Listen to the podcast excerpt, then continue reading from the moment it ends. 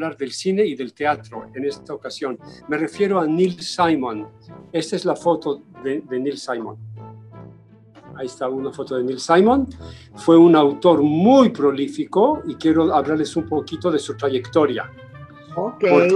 aportó muchísimo, muchísimo al humorismo, a entretener a la gente, a divertir a, las, a los auditorios, en el teatro, en el cine, en la radio y en la televisión. Eh, Neil Simon nació en, el Bronx, en Nueva York, eh, hijo de, de mm, Mami Levy y Irving Simon, o Simon, perdón, que era un sastre, un sastre como muchos judíos en esa época en, en el Bronx. Como el, de Mengele, como el de Mengele, que hizo, hizo al personaje de Purim, lo hizo sastre para hacerlo judío. exactamente, exactamente. Sí, hay, hay muchos sastres. Lo, lo, que hay que recalcar de Neil Simon es que sus cuatro abuelos, los cuatro, habían sido judíos rusos inmigrados a los Estados Unidos. Entonces creció en un ambiente eminentemente judío. Em, fue un niño que tuvo dificultades en su infancia porque vivió en la Gran Depresión. Él nació en 1927, entonces los años 30 fueron años muy duros en Estados Unidos. Y, ah, perdón, nació, nació en 21, me, me está corrigiendo mi mamá. No, en 27. Perdón. Nació en 1927, el 4 de julio, de manera muy patriótica. Bueno, em, se refugiaba el joven Neil, se refugiaba en las salas de cine porque eran baratas en los barrios pobres de Nueva York y en verano hacía un calor insoportable, las salas eran más frescas y para escapar a su realidad difícil, problemas económicos en casa, mucha tensión familiar, él pasó mucho de su infancia en el cine, igual que Woody Allen, por cierto, narra lo mismo Woody Allen en su autobiografía. Y Neil Simon veía, prefería ver películas de Chaplin y de Buster Keaton, los grandes cómicos del cine mudo. Y se dio cuenta que reír era muy bello. Veía reír al público, reía él mismo y él pensó, yo quiero hacer eso, yo quiero hacer reír a la gente, porque la risa es, una, es como una medicina es un escape. Yo quiero traer aquí a colación el hecho de que se dice que si los judíos han permanecido, han perseverado tantos milenios, es porque tienen dos actitudes ante la vida. Uno es la esperanza y el otro es el humor. El humor no siempre fácil, pero el humor es importante. Y aquí estamos hablando del humor judío neoyorquino, que es muy especial. Neil Simon quiso entonces dedicarse a la comedia, a escribir chistes, a escribir sketches cómicos. Empezó a escribir para la radio en 1948 y para la televisión, el año que empieza la televisión en Estados Unidos. Él es ya uno de los escritores de comedias, tenía 21 años, pero ya, ya era un escritor al que le pagaban por escribir cosas chistosas o cómicas. A partir de los años 50, forma parte de un grupo muy importante de jóvenes escritores, todos eran jóvenes en los 50, eh, que luego fueron muy famosos, voy a citar algunos, Carl Reiner, Sid Caesar, Milton Berle, Mel Brooks, Woody Allen, Larry Gelbart, Howie Morris, Imogen Coca, Elaine May y Selma Diamond, las tres últimas mujeres. Este grupo se hicieron de amigos, entrañablemente, colegas, colaborando para escribir para radio y televisión. Por ejemplo, escribían los chistes de Bob Hope y los de George Burns. Em, escribieron muchísimo y llegaban a reuniones que duraban muchas horas, cada uno con su material que había escrito previamente solo, y juntos rebotaban las ideas unos con otros, se divertían muchísimo y terminaban escribiendo unos guiones fantásticos. Cada uno de ellos tuvo una carrera importante. Imaginen la sinergia creativa y artística de este grupo de talentosos cómicos o escritores cómicos, cómicos pero con una vena a veces muy cáustica. Neil Simon, después de trabajar mucho en televisión, al cabo de como 21 años de escribir para la televisión y la radio, decidió que lo suyo era el teatro. le fascinaba el teatro y dijo, voy a ser dramaturgo. Empieza a escribir para el teatro en 1961 y de 1961 a 2003, estoy hablando de 42 años ininterrumpidos, escribió 34 obras de teatro y fue coautor de otras 20 comedias musicales y comedias. Es decir, su nombre aparece en los créditos de más de 50 obras teatrales de Broadway. Y repito, 34, él es el autor único y son de las más famosas que ha habido en Broadway, entre muchas otras, ¿no? Pero 42 años ininterrumpidos en una trayectoria que duró 55 años de creatividad absoluta. No solo fue escritor, fue un dramaturgo importantísimo, también produjo obras de teatro y fue un caso bastante excepcional porque tuvo tanto éxito en algunas de sus obras que se hizo de mucho dinero y entonces tenía fondos para financiar sus obras de teatro. Muchos escritores, incontables escritores, no lograron el financiamiento o algunos lograron producir una o dos obras de las ocho o quince o veinte que habían escrito hay mucha frustración entre los escritores porque no les producen sus obras. Neil Simon dijo, yo tengo el dinero, yo me produzco solito. Entonces fue un productor también muy bueno. Voy a mencionar tres obras de las más de 30 que escribió. La más famosa de todas, la que lo hizo célebre en el mundo entero, es The Odd Couple, la pareja extraña o la pareja increíble o la pareja dispareja, tiene muchos nombres en diferentes partes del mundo pero en Broadway fue un súper, súper éxito. Eh, aquí está una imagen de The Odd Couple, que después fue una película también famosísima. Ahí reconocemos a Jack Lemmon y a Walter Matthau. Después, con el éxito, estuvo años y años en Broadway esta obra, The Odd Couple. Luego pasó a la, a la televisión y también fue muy exitosa la obra de televisión. Aquí tenemos a Tony Randall y a Jack Klugman. Lo interesante es que uno de los dos es judío. Jack Klugman es judío y Walter Matthau era judío. No era importante su judaísmo en, la obra, no sale a relucir, pero es interesante el dato que tenemos la disparidad no solo de actitudes y de educación y de cómo llevar su vida, pero también hay un trasfondo religioso, si bien no se menciona.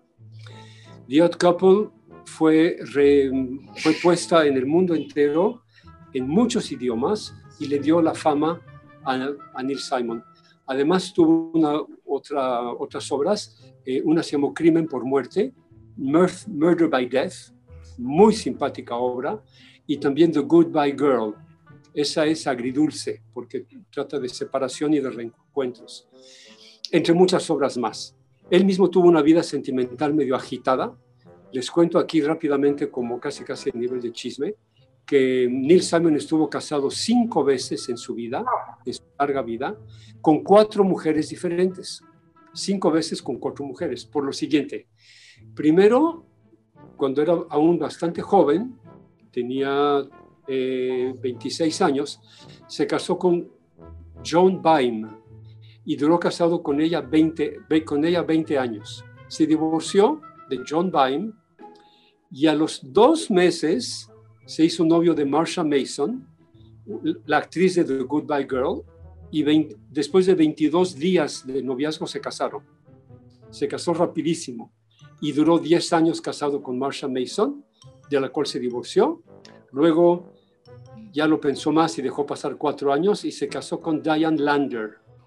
Con Diane Lander fue una relación difícil, se divorciaron al año y medio, pero al año y medio de divorciados se volvieron a casar y ahí sí ya duró el matrimonio más años, más de año y medio, duró, ese matrimonio duró ocho años, pero acabaron divorciándose también.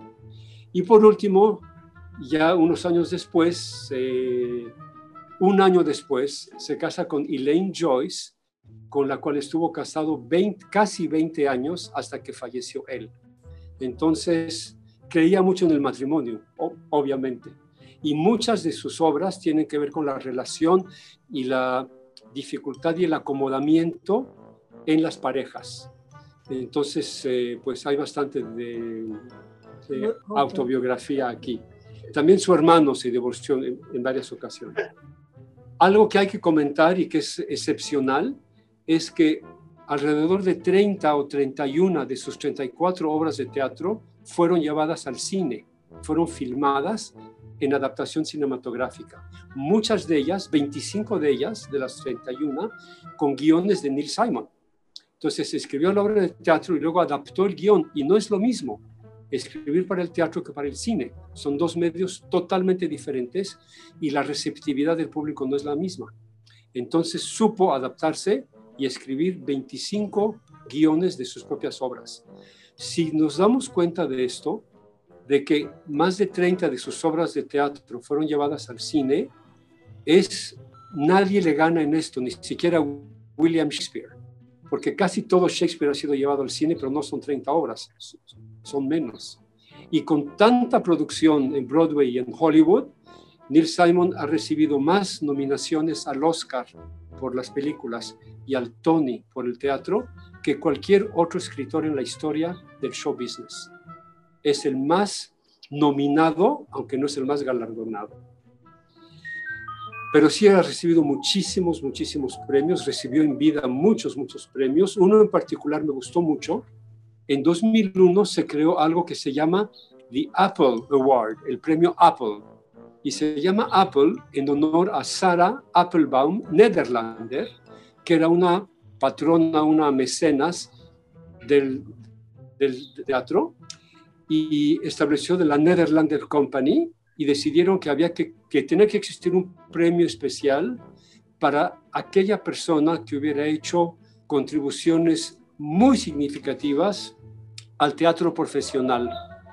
Se creó este premio Apple en 2001 y el primer recipiente fue Neil Simon, por supuesto. Ya era un gigante entre, entre los grandes escritores de comedias en este círculo de escritores judíos.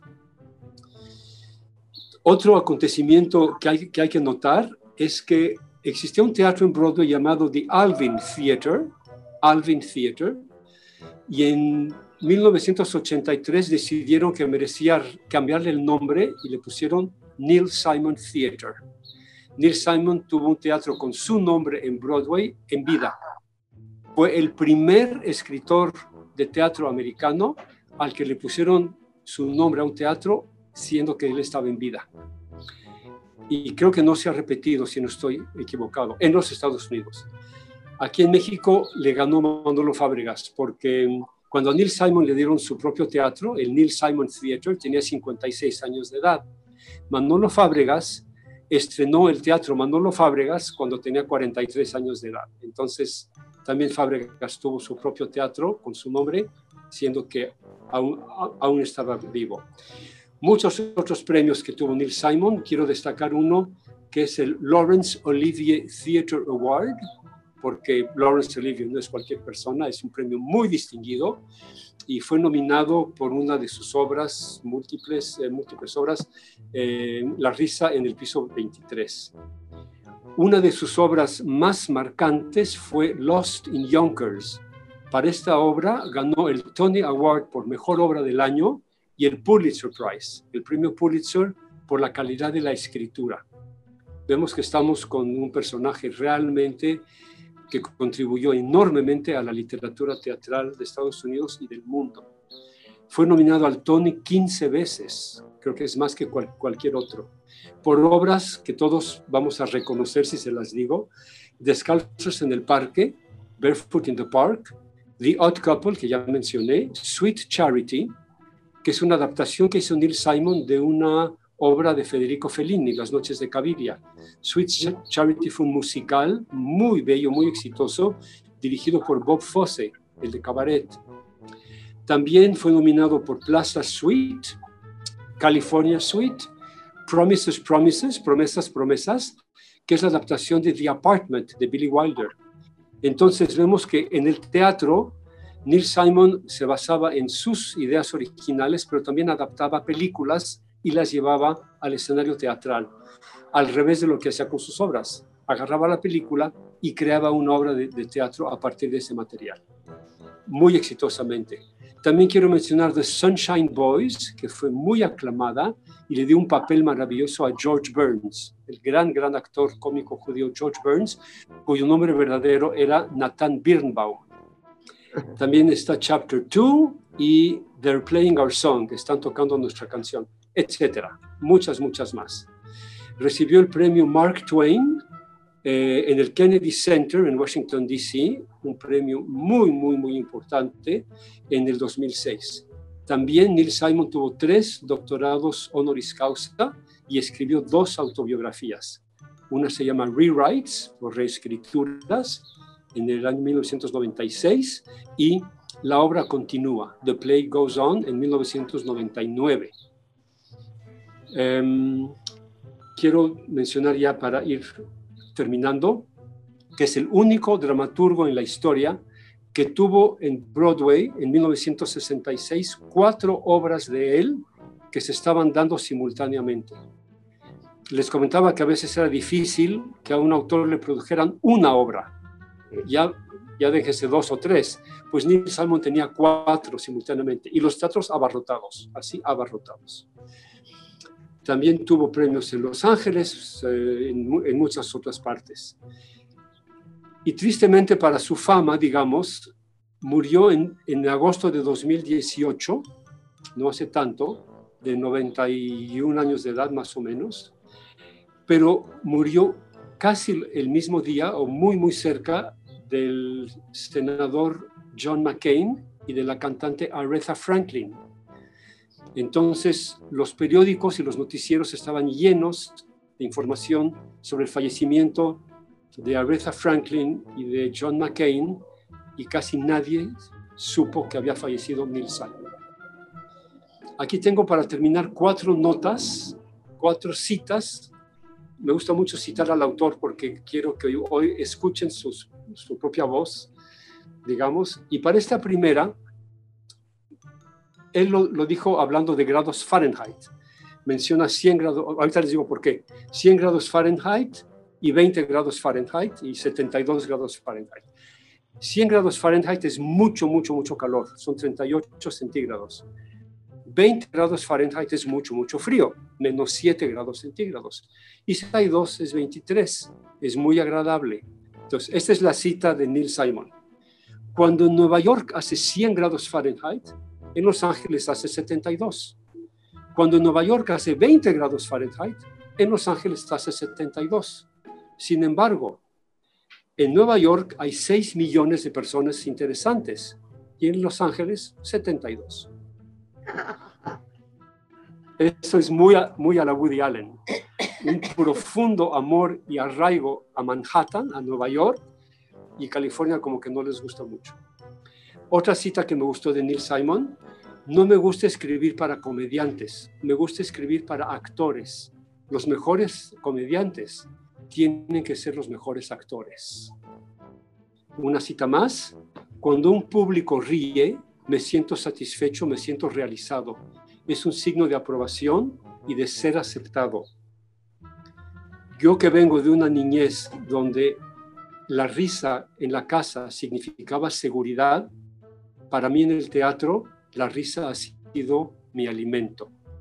Y por último, ya muy introspectivamente, dijo, para que un hombre sea su propio jefe, para que no dependa de nadie más, para que haga que la vida se conforme a su propia visión y no siga los planes de otros, la ocupación perfecta es ser dramaturgo, escribir obras de teatro cuando yo me siento solo en un cuarto durante seis o siete o diez horas, acompañado por personajes que yo mismo creé, estoy en el paraíso.